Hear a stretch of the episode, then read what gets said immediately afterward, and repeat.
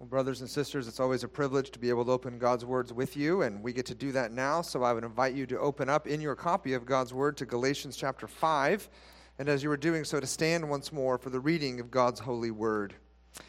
We, as you know, have been making our way through uh, Galatians, and we're going to be taking up verses 7 through 12 this morning. Galatians chapter 5, verses 7 through 12. This is the word of the Lord. Let us give our attention to what he would say to the church. Galatians chapter 5, beginning in verse 7. You were running well. Who hindered you from obeying the truth? This persuasion is not from him who calls you. A little leaven leavens the whole lump. I have confidence in the Lord that you will take no other view, and the one who is troubling you will bear the penalty, whoever he is. But if I, brothers, still preach circumcision, why am I still being persecuted? In that case, the offense of the cross has been removed. I wish those who unsettle you would emasculate themselves. And thus ends this reading of God's holy, inspired, and inerrant word. Please find your seats once more. I, I, want to ask you, brothers and sisters, a question, and I want you to think about it, to really consider it. And the question is this What, what is the worst thing uh, society can accuse us of? I want you to think about that. In our deeply secular and, ironically enough, pagan culture, what is the unpardonable sin? And I want to suggest to you, church, that the worst thing that you can be today is non inclusive. And by that I mean this our secular overlords demand we be affirming, tolerant, loving, and accepting. These are all popular buzzwords, as you no doubt are aware. Which means, in a lot of ways, the unpardonable sin today is to be offensive. It's a big no no in our world. You can be a lot of things in our day and age. You can be divorced three times. You can be a boy turned girl. You can make your living on OnlyFans, or you can make your living by living off of the government. You can go on social media and brag about your latest abortion. You can even be a millionaire, lifelong politician, you know, a real servant of the people. You can be anything that you want. The, sky is the limit. Except you cannot be offensive. This is illustrated well in a shirt I saw just a couple of weeks ago. I saw a lady uh, wearing this shirt, and it had plastered right across the front this line My faith is love.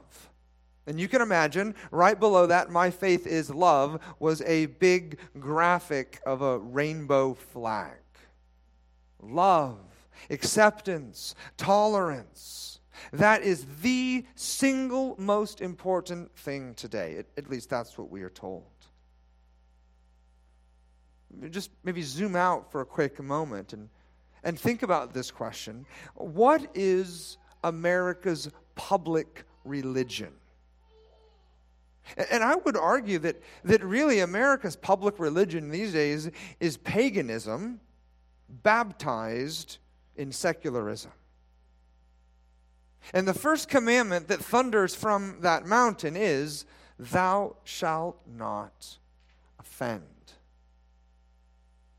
Herein lies the problem, though. Christianity is, far and away, the single most offensive religion in all of the world.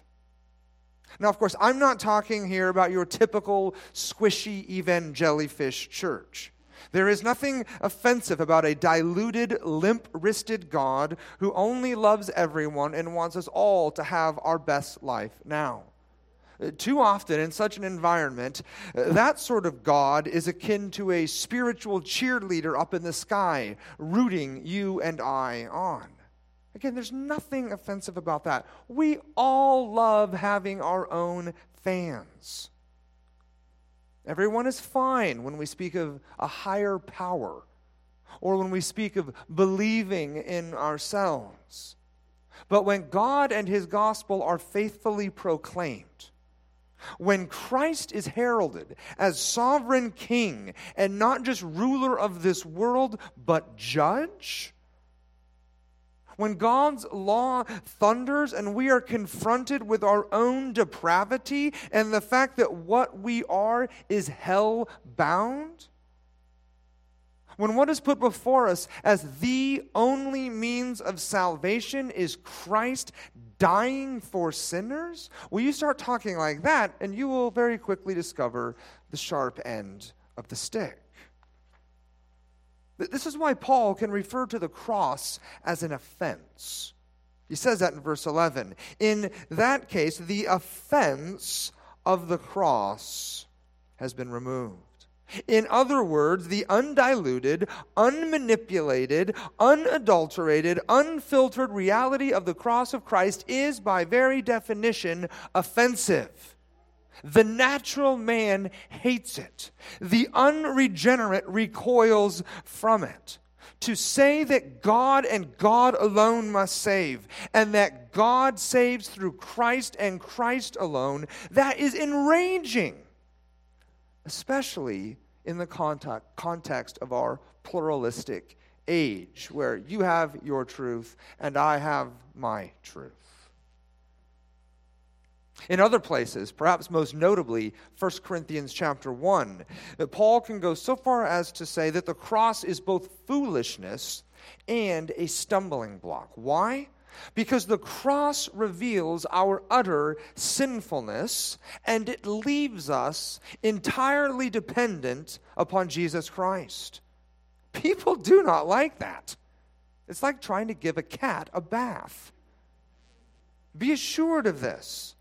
Just so long as Jesus is relegated to moral teacher, or good example, or nice helper, or kind friend, all is well. The whole world can tolerate him at that level. Lip service is easy enough.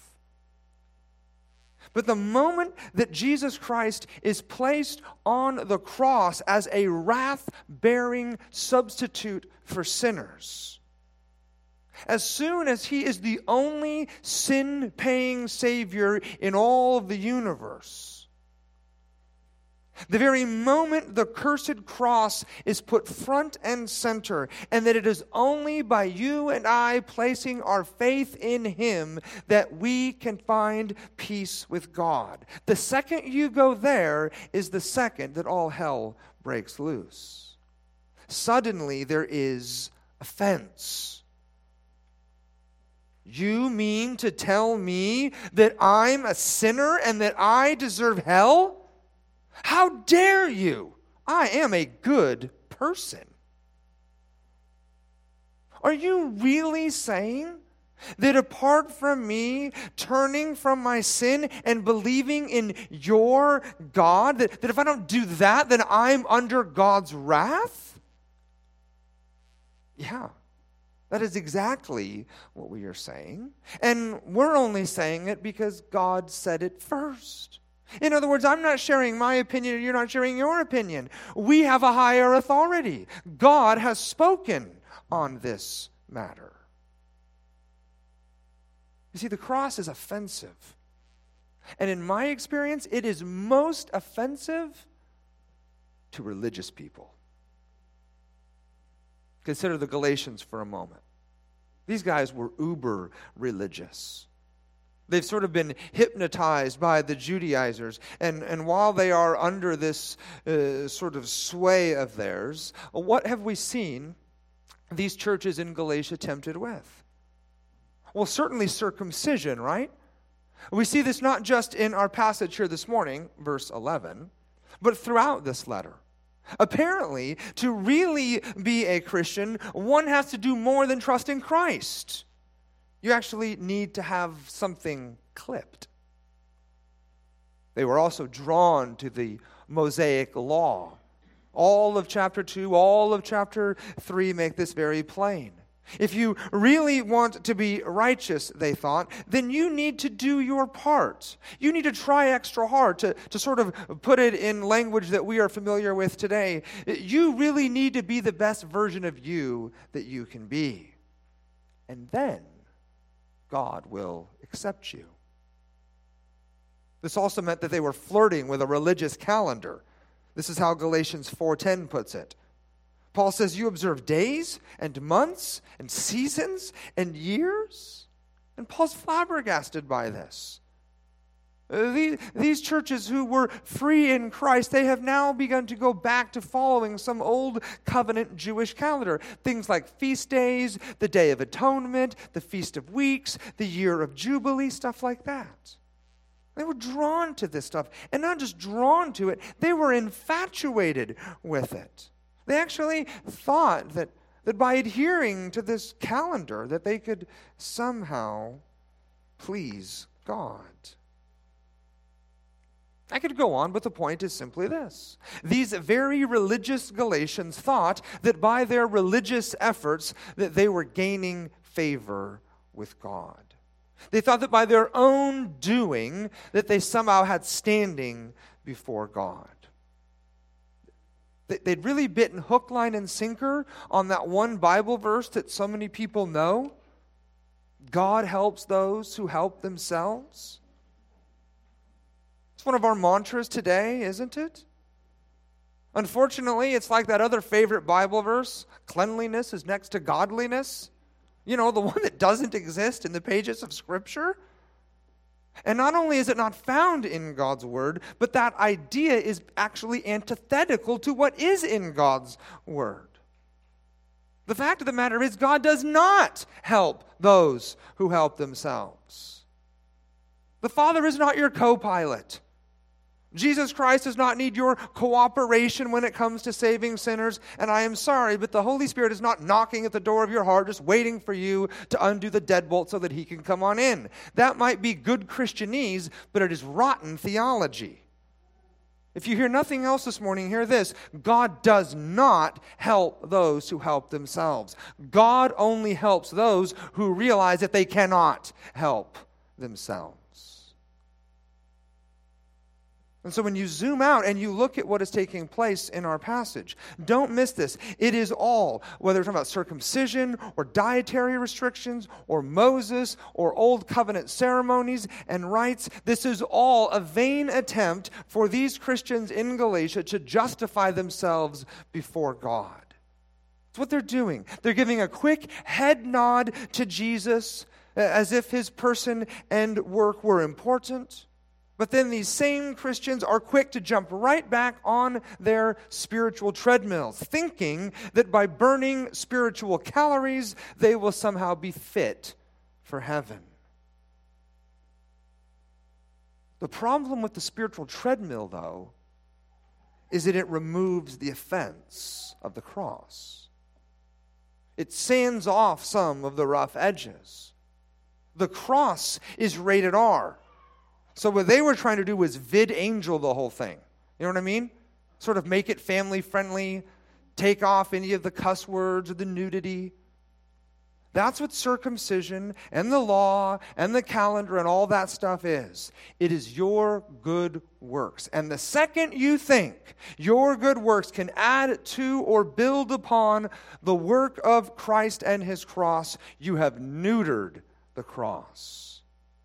You've removed its offense entirely. And the cross is offensive. If you understand what the cross is saying, the cross is saying you can't do it. The cross says you are a wretch.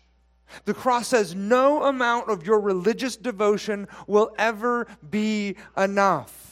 The cross says you are a rebel to God, you deserve judgment, and there is nothing that you can ever do to placate God and his wrath. That is what the cross says. It screams that we are all destined for the pit of hell. But God, in his infinite grace, has seen fit to show us mercy despite our sin. Christ has come. And Christ has come to redeem. Christ has come not to help those who can help themselves, but he has come to do for those what they cannot do for themselves. As the incarnate Son of God, he lived a life of utter and complete perfection under the law of God. Let's be honest, a life you and I haven't lived, and a life we couldn't live. He then went to the cross and died a sinner's death, a horrendous death we all deserve for our rebellion to God. Then, three days later, God raised Christ up from the grave. And now, the resurrected and ruling Christ offers pardon and righteousness to sinners everywhere. And he offers it to sinners not if they first clean up their act, not if they can somehow become religious enough, not even if sinners can act Christian enough. No, the only way you can have Christ and His righteousness and His forgiveness and His freedom is by you giving up on yourself. You must have the eyes to see that you are spiritually bankrupt and that your only hope is found by you abandoning yourself to Christ. Anything less removes, again, verse 11, the offense of the cross. It's Paul's point. The second we are anything more than depraved sinners standing under the wrath of a holy God, desperately in need of a sovereign Savior who doesn't just make us savable, but actually saves us through the blood of his cross. Anything more than that is to elevate man and dethrone Christ. That's what makes the Judaizers' error so egregious. They're smuggling their own works into the equation. They're thinking that by what they do, that they can somehow add to what Christ has already done. Which means that, in a word, what they're saying, whether they're saying it or not, is that Christ is not enough. You remember, back in Galatians chapter 2, verse 21, Paul faced this head on. He warned the churches in Galatians 2:21, if righteousness were through the law, then Christ died for no purpose. If you're standing before God, and by that we mean your sins being forgiven, you being declared righteous, welcomed into God's family, if any of that comes down to you, well, then what Christ did, his coming, his life, his death, his burial, his resurrection, if it all comes down to you, then what Christ did is worthless. This is why Paul has labored throughout this letter to condemn any mixing of works with faith to smuggle in your works or achievements and think that it will make you right in God's sight, that is a great affront. To conflate the law with the gospel is to make Christ's death on your behalf pointless. So the cross is an offense, and so Paul is on the offense. He is zealous to show us that our right standing before God, it is only, and I mean only, by grace alone, through faith alone, in Christ alone. In a lot of ways, that is all introduction. Forgive me. I know that is, how shall we say, an extended intro. But you have to have a rock solid foundation laid before you can put the walls up. I trust the concrete is dried, though. Let's, let's grab some lumber. I want to draw your attention this morning to three ways in which self saving is spiritual suicide. Self saving, that is, anything that you think you do, that is spiritual suicide. And make no mistake about it, we are all, as sons and daughters of Adam, prone to this. So here are three arguments against thinking that you can save yourself in any way. First, self saving is not from God. It's not from God. Put your eyes back on verse 7. Notice the Christian life is pictured as something of a race. Paul says, You, you Christians in Galatia, you were running well. That's what the Christian life is like in a lot of ways, right? It's, it's something of a race. As you've no doubt heard it said before, it's a marathon, not a sprint. And the Christian life, the Christian race that we are, we are all running, it has a beginning and it has an end. It also has a track, it has a direction that you're supposed to run on. There, there's order to this whole thing. The problem, though, is that while the Galatians were running this race, someone got in their way. To use the language of verse 7, someone hindered them. So it's like they were all running well, but all of a sudden, all, all of a sudden, someone sort of came running down out of the stands and threw some hurdles on the track and tripped them all up. I should also add that there is something of a play on words here in the original Greek that is not altogether apparent in the ESV. That verb there that the ESV translates as hindered, it comes from a word that has the sense of cutting into something. It's the idea that the Christians were all fine and dandy, running the Christian running their Christian life with their eyes fixed on Christ, but then almost out of nowhere, these false teachers came barreling onto the track and cut them off and knocked them off their course. How so, you ask? Well, here's where the play on words is reflected. These false teachers did so by promoting circumcision, right? A cutting off of something as a way to stand right in God's sight. So, catch this. The Galatians were running well, Paul says, but then they were cut off by those who wanted them to cut something off. And Paul's point is that this idea of circumcision is altogether foreign to the gospel. It's not from God. That's what he means in verse 8. This persuasion, this idea, this teaching, what you are tempted to, what you're hearing, what's flooding your social media feeds, the books that you are reading, this persuasion is not from him who calls you. Because God calls you through his Spirit to simply receive Christ to rely on Him and to rest in Him. Because the true and scandalous gospel is that Christ is enough, that Christ has done enough even for you.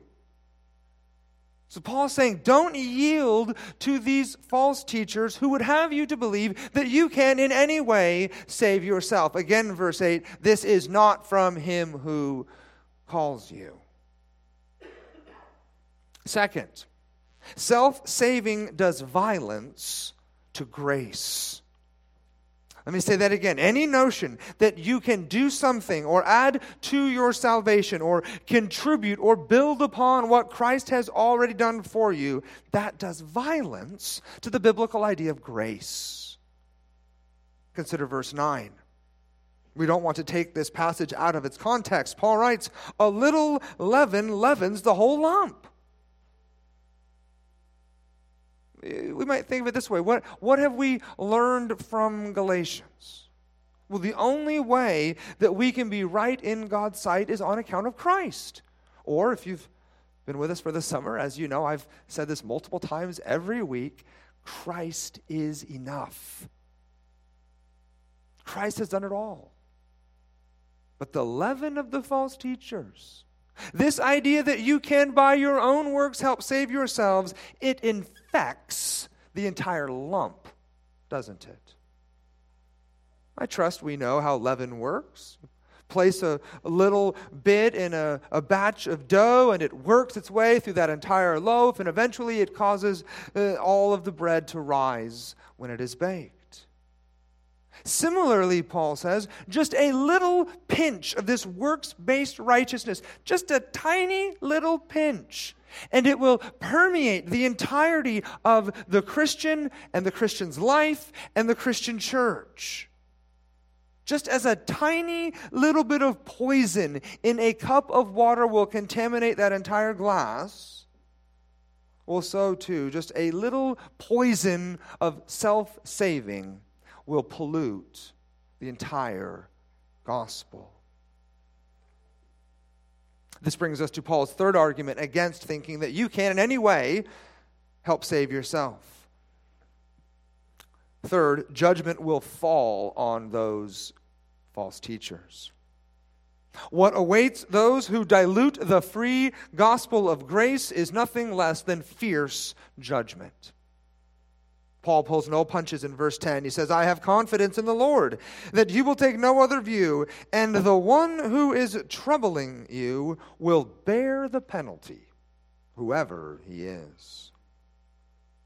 Now, don't miss this. Though the Galatians were veering, though they were sort of lurching toward the spiritual suicide of thinking that they could somehow add to the work of Christ, I want you to notice that Paul is rather optimistic.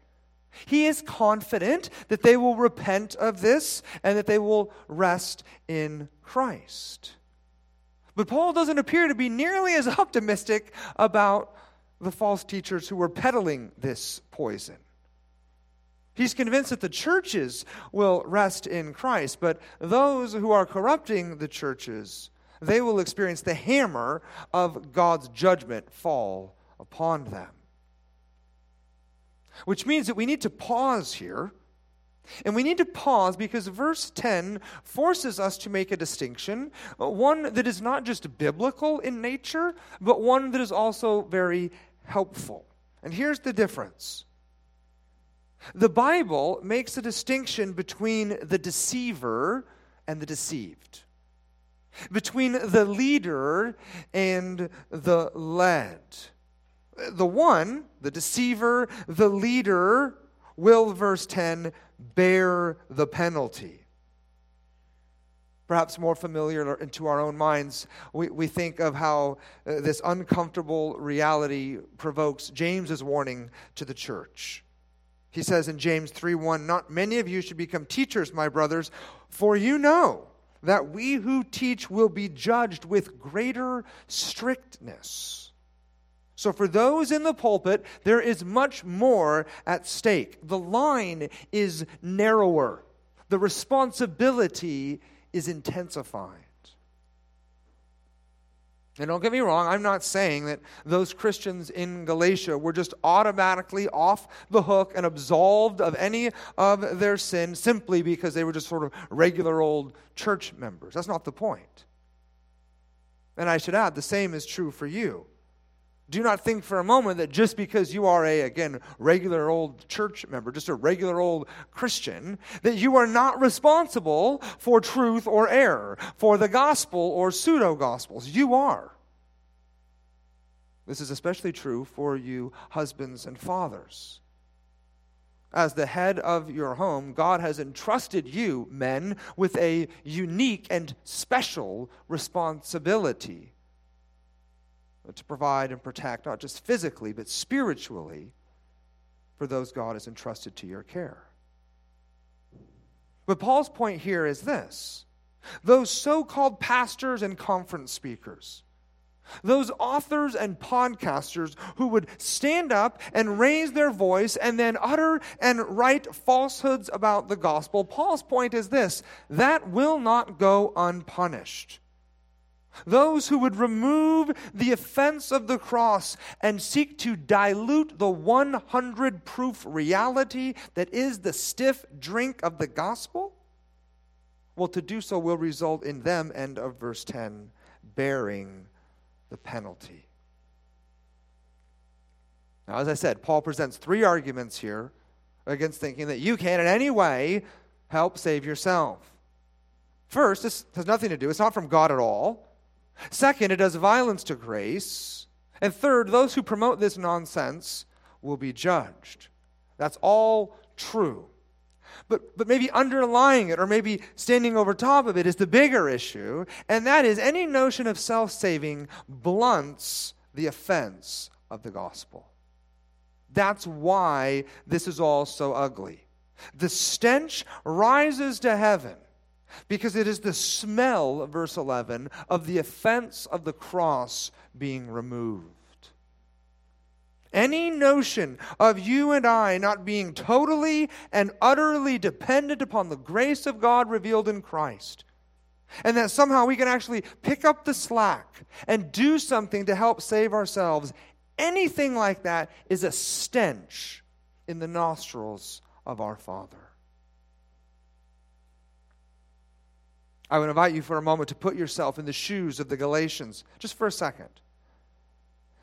And, and, as you do so, how foolish, think about this, how foolish do you have to be to think that you can somehow make up for your sin, undo your sin, or atone for your sin simply by cutting off a small piece of your flesh? But as ludicrous as that is, I would suggest that you and I do similar stuff all the time. Sure, we, we quickly shake our head, and rightfully so, at the idea of Roman Catholic penance, but as, as evangelicals, we sort of have our own sanctified version of penance. For example, we think that if we sin in some heinous way, well, then what we need to do the next day is read double the chapters of the Bible then God will be cool with us again, right? Or we beat and bruise ourselves, depriving ourselves of the Lord's table because we didn't have a quote, good week. As if the body and blood of Christ is a reward reserved for those Christians who have good weeks. For crying out loud, I have known Christians who have skipped church because, to use their own words, they messed up.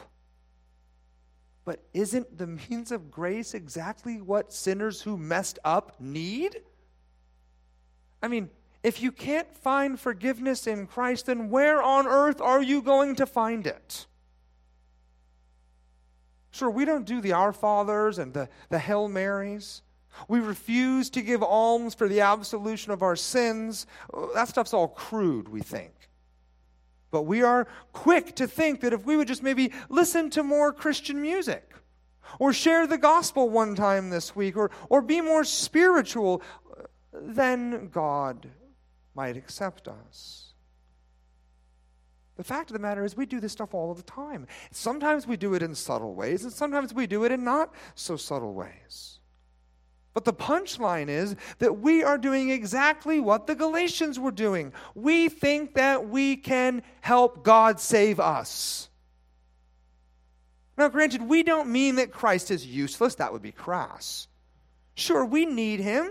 Yeah, he had to come and die and do all that cross stuff. Yeah, that's true. But at the end of the day, we still think the ball is in our court but redeeming grace. What I pray you are being awakened to is the singular life giving reality that all you need is Christ. That Christ really is enough. That Christ really is sufficient. That He really has done everything necessary to present you faultless before God on that day. That what Christ has done on that offensive cross is actually and truly reconcile you to God. Besides, you could never do enough anyway. Do you really think your paltry attempts at being a good Christian or keeping the law or not sinning this one afternoon, do you really think that any of that puts any weight on your side of the scale? This is the part where, as Christians and as brothers and sisters, we've, got to, we've just got to press into one another when we go sideways on these things. In what world, in what universe will you reading two extra chapters of the Bible undo your gross, lustful, and pornographic thoughts? Answer me that.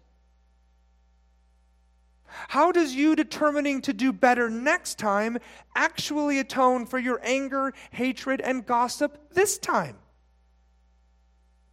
Explain to me how you attending church and not beating your kids somehow absolves you from your greedy love of money, your covetous spirit, and your craving to be popular. But we do this stuff, don't we? We do this stuff all the time. We deceive ourselves into thinking that, that writing a tithe check can somehow remove the stain of our hypocrisy, undo our latent fear of man, and curb our wanton jealousy. But it can't. And we know it can't. We know it can't. And you know what? Neither can circumcision. That's really the point of Paul's rather vulgar comments there in verse 12. With a bit of sanctified sass, Paul says, I wish, verse 12, those who unsettle you would emasculate themselves. Now, given the nature of the congregation, I'm going to be PG.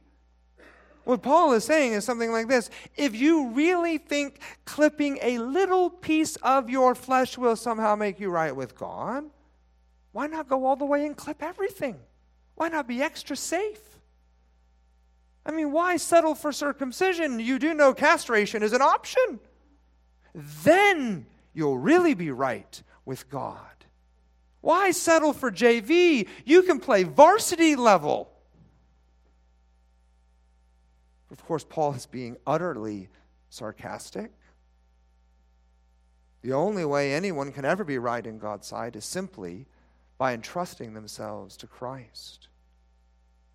As Christians, we have to have this forever settled in our minds. We have to be reminded of this. We have to preach this to ourselves. We have to have these seeds go deep down into the depths of our souls.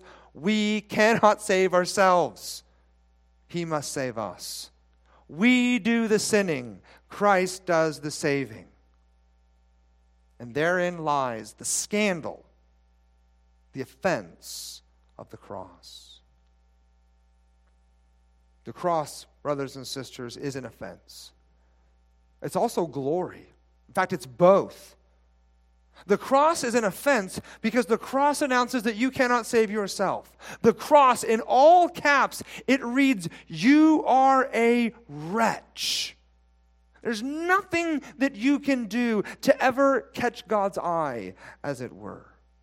Your resume, Christian, will never be enough to land you that job. But at the same time, the cross is also glory. Because while it announces you are a wretch, it likewise announces that Christ redeems wretches.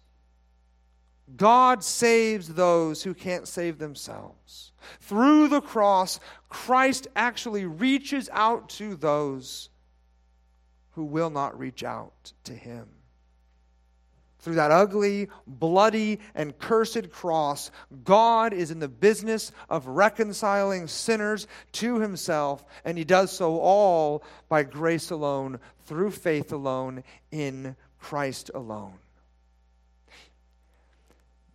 In, in a lot of ways, the cross is something that is utterly paradoxical. And it's paradoxical because the cross is this big, like glowing neon billboard, and it reads, God hates sinners, and that God loves sinners. The cross says, wrath must fall on sinners. That's the offense of it all. But this same wrath has fallen upon God's own Son who stood in the place of sinners. And that's the glory of it all. And so do not think, even for a moment, that you can somehow, through your own efforts, do what the cross can't. To do so would be to rob the cross both of its offense and its glory. That's really how we should understand circumcision here. Circumcision is not a harmless cultural badge or some innocent hygienic procedure. John Stott is on the money when he says this Circumcision stands for a religion of human achievement, of what man can do by his own good works.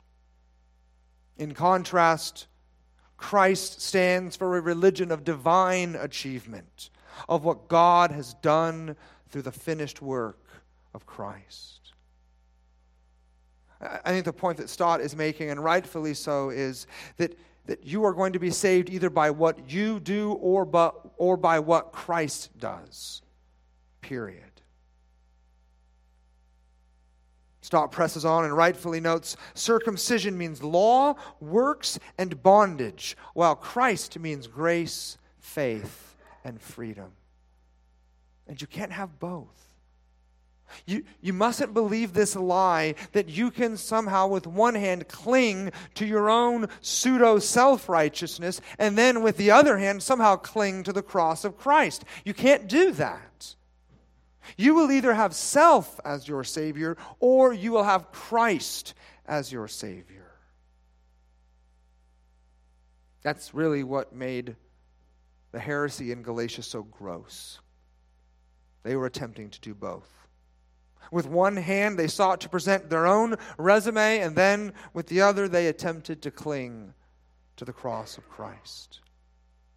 But you can't do that self as Savior and Christ as Savior are mutually exclusive.